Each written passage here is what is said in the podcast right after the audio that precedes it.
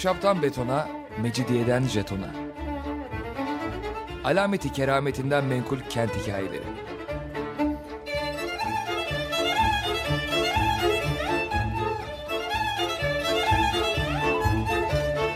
Hazırlayan ve sunan Pınar Erkan.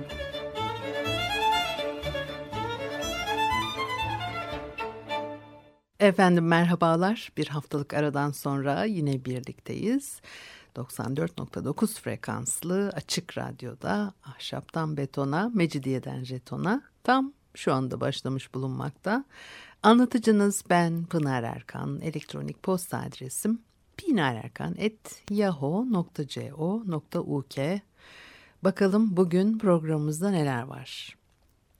Venedikli Fransisken keşiş Fra Paolino'nun dediğine göre insan sosyal bir varlıktır. Tek başına yaşamak için yaratılmamıştır.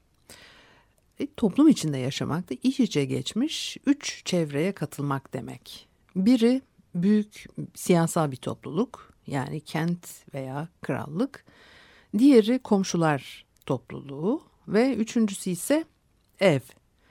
Bunlar içinde Paulino'ya göre e, evde yaşayacak insanlar işte adam, karısı, çocukları ile bir de vazgeçilmez hizmetkardan ibaret. Paulino'dan 120 yıl sonra Leon Battista Alberti de aileyi aynı şekilde tanımlar. Yine erkek, kadın, çocukları, hizmetkarı, aile başka nedir ki e, cümlesiyle. Leon Battista Alberti İtalyan ressam, şair, dilbilimci, filozof, kriptocu, müzisyen, mimar, e, önemli bir adam.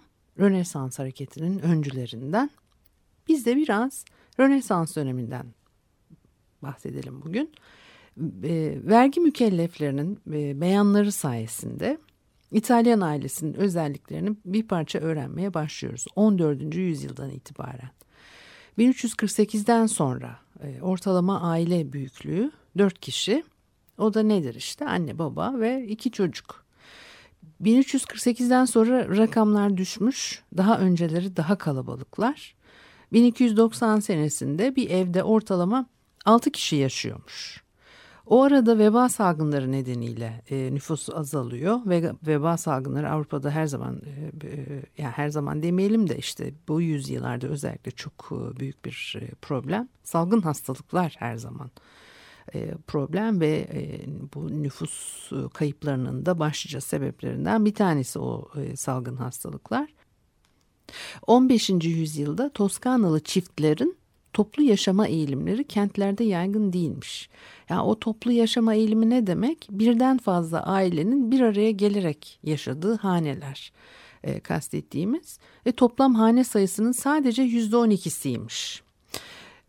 Şimdi tabii biz bu, bugünkü algımızla sanki insanlar hep böyle kendi başlarına yaşıyorlarmış gibi düşünüyoruz. Halbuki yüzyıllar içerisinde başka değişimler var.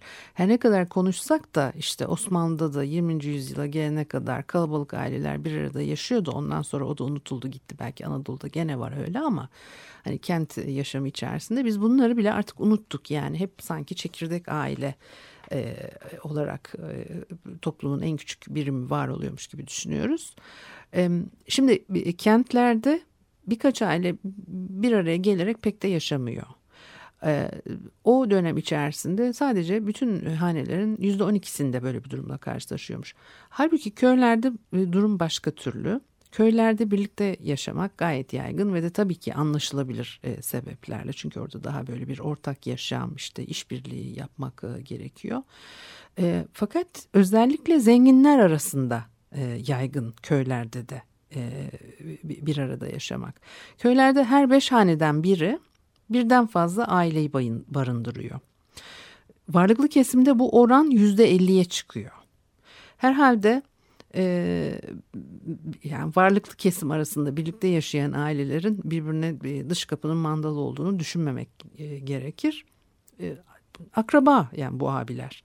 Demek ki e, çekirdek aile illaki modern zamanların bir e, ürünü değil. Bir parça bunu da anlıyoruz buradan. Tersi örnekler verdim ama en azından İtalya için e, birçok farklı bölge için yüzdeler verilmiş. Yani onları söylemeyeceğim size. Vergi beyannamelerinden ilginç bilgiler elde edilebiliyor. Örneğin bir hanede e, önce sadece e, anne baba çocukları var. Sonra anne baba e, ortadan e, yok oluyor, çocukları kalıyor. E, gençlik çağlarında bir aradalar. Aradan 10 yıl geçtiğinde her birinin kurduğu ailelerle birlikte yaşadığını görürsünüz. Ardından kardeşler çekilir sahneden. Aynı evde yaşamayı sürdüren ve artık saygın bir yaşlı olan tek bir kardeşle oğullarının ailelerini bulursunuz sahnede. Floransalı burjuvalar tarafından 15. yüzyılda yazılmış hatıratlar var. Bunlarda ailenin bir arada yaşamasının önemi vurgulanıyor. Ailelerin dağılmasını, birçok kapıdan girip çıktıklarını görmek çok acı. Kardeşim Antonio'nun benimle aynı çatı altında oturmaması benim için kederlerin en büyüğü diyor bir tanesinde. Ve genelde e, erkek tarafının e, akrabalarının bir araya geldiği de e, dikkat çeker bu ataerkil aile yapısında. Kadın tarafı çok kolay kabul görmüyor.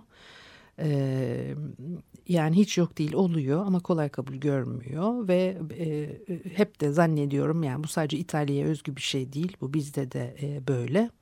E, varlıklı ailelerin e, bir de artabilen sayıda hizmetkarları da ekleniyor e, hane ahalisine. Aynı soydan geliyor olmak çok önemli bu insanlar için. E, Floransa'da 1427 senesinde her üç vergi mükellefinden birinin e, soyadı varmış. Diğer Toskana kentlerinde bu oran yüzde yirmilere düşüyor. Kırsal bölgelerde ise yüzde dokuza kadar geriliyor. Leon Battista Alberti birçok ünlü evliliğin e, ailelerin çöküşüne yol açarak e, kavgacı, davacı, kibirli veya kötü niyetli bireylerin oluşumuyla son bulduğuna dikkat çeker. Elbette tam tersi de e, söz konusu olabilir. E, peki bu abiler nasıl konutlarda yaşıyorlarmış? Kırsalda koşullar e, kentlerden farklı tabii ki. E, çoğu yerde e, ücretle çalışanların, e, küçük işletmecilerin konutları baştan sağma.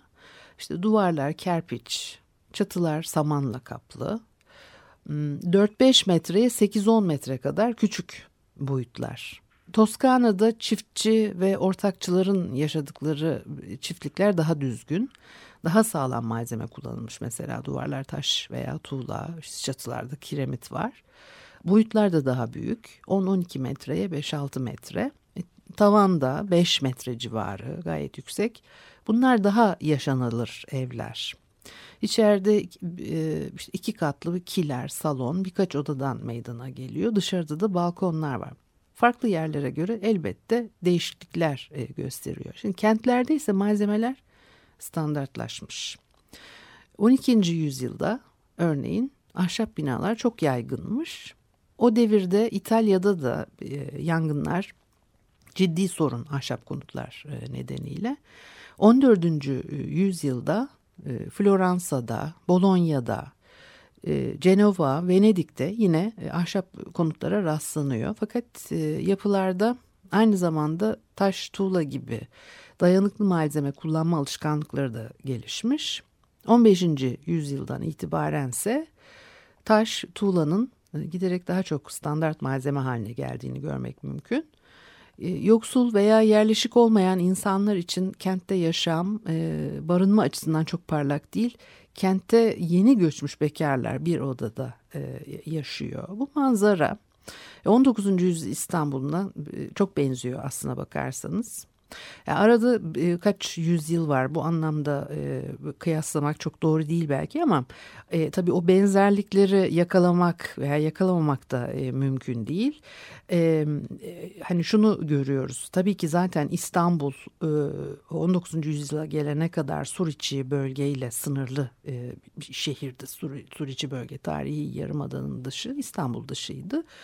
19. yüzyılda e, şehir e, gelişmeye başladı. E, kuzeye doğru hem işte Galata, Pera, ve de daha kuzey bölgeler, Boğaz kıyıları, işte Kadıköy, Üsküdar buraları yok muydu daha önce? Vardı ama şehir dışı olarak e, sayılıyordu ve üstelik de o kadar tabii bir kentsel gelişim de buralarda söz konusu değildi. Boğaz köyleri birbirinden kopuk kopuk küçük e, köycükler. E, kara tarafından ulaşım zor, deniz tarafından ulaşım zor. Dolayısıyla ee, yani e, hani 20. yüzyılda dahi İstanbul'un e, Eminönü bölgesi olduğu e, anlayışı e, devam ediyordu. Fakat işte o ahşap yapı demek 12. yüzyılda e, İtalya'da e, saydığımız bölgelerde oralarda yaygınken işte o malzemelerin kullanımı değişiyor, teknoloji gelişiyor, farklı uygulamalar dolayısıyla daha kalıcı yapılar inşa etmeye başlıyorlar. Bizde ise sanki hani İstanbul o, o yüzyıllar boyu süren o batı kent gelişimi içindeki ilerlemeyi hani gelişmeyi 19. yüzyılda böyle bir yüzyıl içerisinde sığdırarak yaşamış gibi. Ee, İtalya'da fakirlerin toplandığı mahalleler var, zengin muhitleri var. İstanbul'da bir mahallede mahallenin fakiri de zengini de bir arada yaşıyordu e, varlıklı mahalleleri veya pahalı semtler İstanbul'a 20. yüzyılın armağanıdır. Bu arada şunu da söylemek istiyorum. Hani şimdi böyle bir kıyaslamaya gider gibi oldum. Tabii ki e, e, çok dikkatli hani bunu, bunu söylüyorum. Yani bu zaten hani bu bilgileri size iki arada bir kıyaslama yapayım diye aktarıyor da değildim. Sadece işte e, dikkat çeken, e, akla gelen e, özellikler hani diye onları da bir anda söyleyiverdim. Ee, önemli meslekleri icra eden e, varlıklı e, burjuvazinin ve soyluların konutları daha rahat. Ee, orta sınıf evleri gibi tuğla veya e, taştan inşa edilmişler fakat cephelerinde fark ortaya çıkıyor. Cephe açıklıkları, bezemeler dikkat çekici. E, çeşitli işte demir işleri, halka, fener, çengel gibi pencerelerde küçük mermer sütunlar veya beşik kemerli geniş açıklıklar. Çatı kenarlarında bir kırtıklı süslemeler görürsünüz. Floransa'da bu türden ilk konutlar 13. yüzyılın sonlarına doğru ortaya çıkıyor ve ne o Frescobaldi, Peruzzi, Spini, Mozi sarayları böyledir. 14. yüzyılın ilk yarısından başlayarak belli başlı tüccarların kentlerde edindikleri konutları da bu özellikleri taşımaya başladı. Sağlam ve konforlu binalardı bunlar. Yani zaman içinde değişim gösteriyorlar. Zemin kattaki ticari kullanım giderek azalıyor örneğin. Dükkanlar daha küçük, başkalarına kiralanmış veya tamamen ortadan kalkmıştır. Salon ve yatak odalarının sayısı da artıyor. Bir, bir müzik arası verelim. Ondan sonra devam edelim.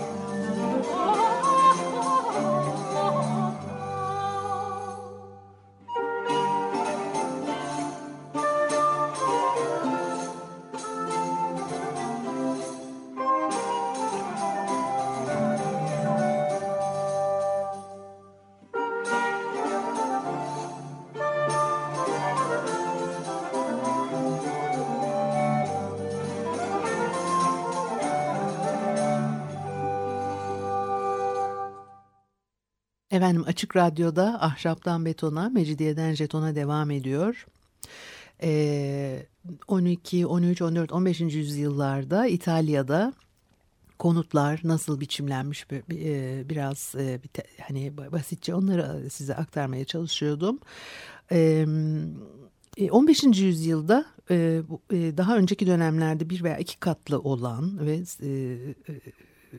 konutlar tabii saray olarak isimlendiriliyor bunlar. 3-4 katlı e, oluyorlar. Oda sayıları da artıyor. Mesela zemin katta 9, birinci katta 10 oda olabiliyor çok. E, planları çoğu kez garip grup. Çok düzgün değil çünkü arsaları biri onları düzgün parçalara bölmüş de satmış da alınmış değil. Güç rastlantıya bağlı satın almalar sonucu ortaya çıkan bir durum. E, meşhur Medici, Pitti, e, Gondi, Strozzi sarayları gibi e, saraylar 15. yüzyılın ortalarında görülmeye başlıyor. Çok daha görkemli ve de pahalı yapılar bunlar. Ölçekleri gayet büyük. Bu türden yeni binalara yer açmak için evler satın alınıp bloklar halinde yıkılmış. Bu sarayların çok kez iki veya üç cephesi farklı sokaklara e, bakabiliyor. Üstelik her e, cephe tabii bezenecek. E, artık dükkan da yok bu saraylarda. İç avluları var, güzel bahçe düzenleri var. İçe dönük bir düzen bu kuşkusuz ve o e, bahçe düzenlemeleri e, çok e, emek verilerek yapılmış. Yüksek pencereler, duvarlar, ürkütücü kalınlıkta işte taç kapılar dış cephede sarayların içini dış dünyadan ayırıyor ve koparıyor. Leon Battista Alberti'nin antik çağların e, mimari düzenlerini adeta yeniden keşfederek yorumlaması ve e, uygulamasıyla Rönesans devrinde ilk e, mimari e, kuramcı olarak adlandırılmasının e, koşullarını oluşturan uygulamalar e, bunlar. E, Rönesans İtalya'sında e, karşımıza çıkan Burjuva konutlarından ee, ve işte e, tabii Leon Battista Alberti e, tek başına bir, bir takım uygulamalar yapıyor ve birdenbire e, bir, bir, bir şey icat ediyor değil. Ama yani geçmiş devirlerin e, burjuva tüccar konutlarına kıyasla çok daha büyük ölçekli e, konutlar inşa ediliyor. Halbuki bu saraylar da e, aslında baktığınızda diğerleri kadar yaşamaya elverişsiz yerlerdi. Davanzati Sarayı'nın 4 e, katında 15 oda bulabilirsiniz örneğin. Yani yeni tarzdaki saraylarda ise en geniş olanlarında bile en fazla 12 oda bulunuyor. Bahçe avlular büyümüş çok ve odalarda tavanlar aşırı yüksek. Ayrıca oldukça genişler. Dolayısıyla dışarıdan daha büyük görünmesine karşın içerisi aynı oranda kullanışlı değil ve de üstüne üstlük zaten kullanışlı değil. Şimdi gene hani 19. yüzyılda Galata ve Pera bölgesinde yapılan ilk e, e, büyük ölçekli konaklar var. Onlar sonradan apartmanlara dönüştürülmüştür. E, onların içerisinde de ilk yapılanların son derece kullanışsız e, hani olduğunu biliyoruz. Hatta işte o aileler tabii ki e, yeni edindikleri e, ortam haklarla binaları inşa ediyorlar. Kendilerine konaklar inşa ediyorlar ama ondan çok çabuk vazgeçiyorlar onlardan ve yeni yerlere geçiyorlar. Çünkü o ilk yapılan örnekler gerçekten de e, yaşamaya çok elverişli olmamıştır. Şimdi de tabii Floransa aristokrat konutları günümüze ulaşanlara bakınca sanki o devirde çok yaygınmış ve soylular hep böyle saray konutlar yaptırıyormuş e, gibi görünse de öyle değil. 1430 ila 1520 yılları arasında üç meşhur sülale Caponi, Inori ve Rucellai'ler. Toplamda 200'den fazla aileden oluşuyorlar. Bunların çeşitli kollarından sadece iki aile reisi hepi topu bu tür saraylar yaptırmış. Diğerleri ne yapmış peki?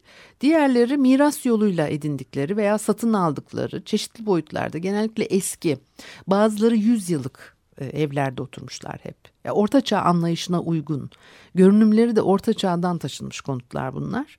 Müdahale ediyorlar ama yeni stiller uyguluyorlar cephelerde filan. Görünümlerini değiştiriyorlar bu sarayların. E, Alberti'nin böyle uygulamaları var. Binanın içini hiç ellemeyip sadece cephelerle oynadığı ve bizim bunları inceleyip aman efendim tipik Rönesans e, dediğimiz. Halbuki iç düzenlemeleri orta çağdan kalma ve yine ufak tefek değişikliklerle daha konforlu hale dönüştürüldükleri de görülebiliyor. Şimdi mobilyalar başka tür bir enteresan hikaye e, anlatıyor bize. Bir kere imkan arttıkça konutlar büyüyor. O zaman da Oda sayısının artıp artmayacağı, nasıl artacağı, işte işlevlerin çeşitlenmesi filan ayrı birer tercih konusu. Mobilya konforuysa kentlere özgü bir ayrıcalık gibi duruyor e, varlıklı çiftçilere ait köy evleri bile mobilya bakımından çok zayıf. Örneğin 1406 senesinde ölen bir İtalyan çiftçi Zanobi kendi çiftliğinin sahibi bir adam olarak varlıklı görünüyor. İşte çiftliği var, tarım aletleri, yük, kümes hayvanları var, işte buğday, şarap stoğu hiç fena değil. Bir kere e, yani e, son hasat mevsimine yetişecek kadar depolamış. En önemlisi de borcu yok adamın.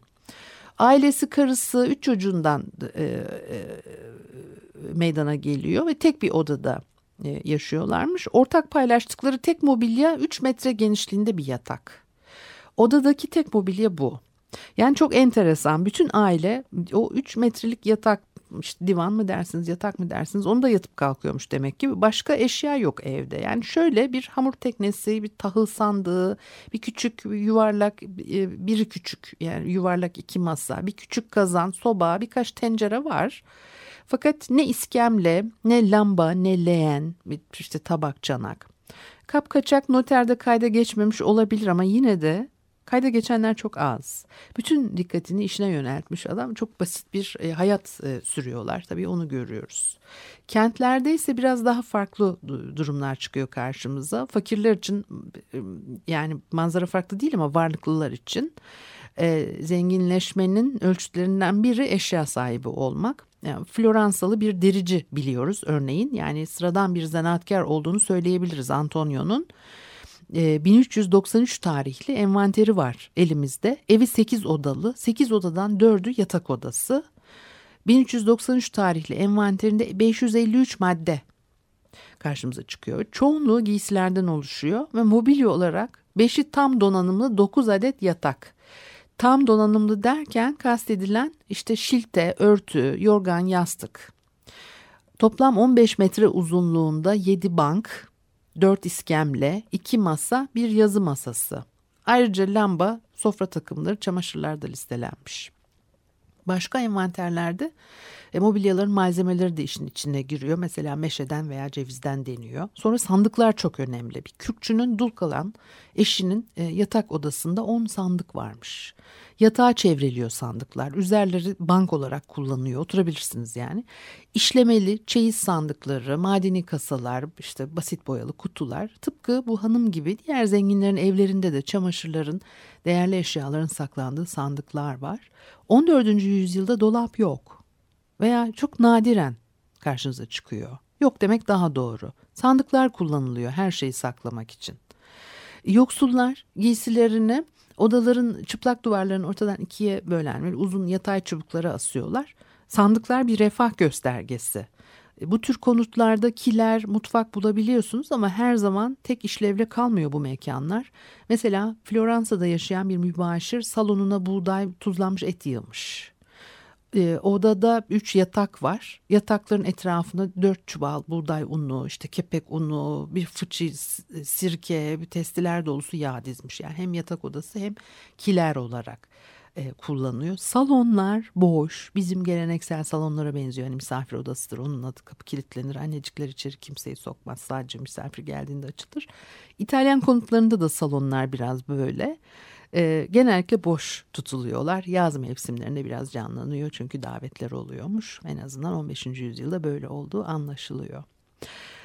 E, birlikte nasıl yaşanır ona gelemedik. Bu haftalık da böyle olsun.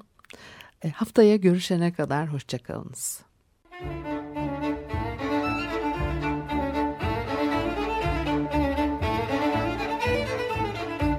Ahşaptan betona, mecidiyeden jetona. Alameti kerametinden menkul kent hikayeleri.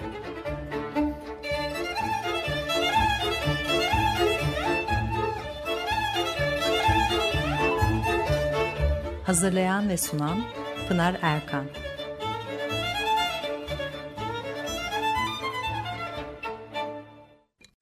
Açık Radyo program destekçisi olun. Bir veya daha fazla programa destek olmak için 212 alan koduyla 343 41 41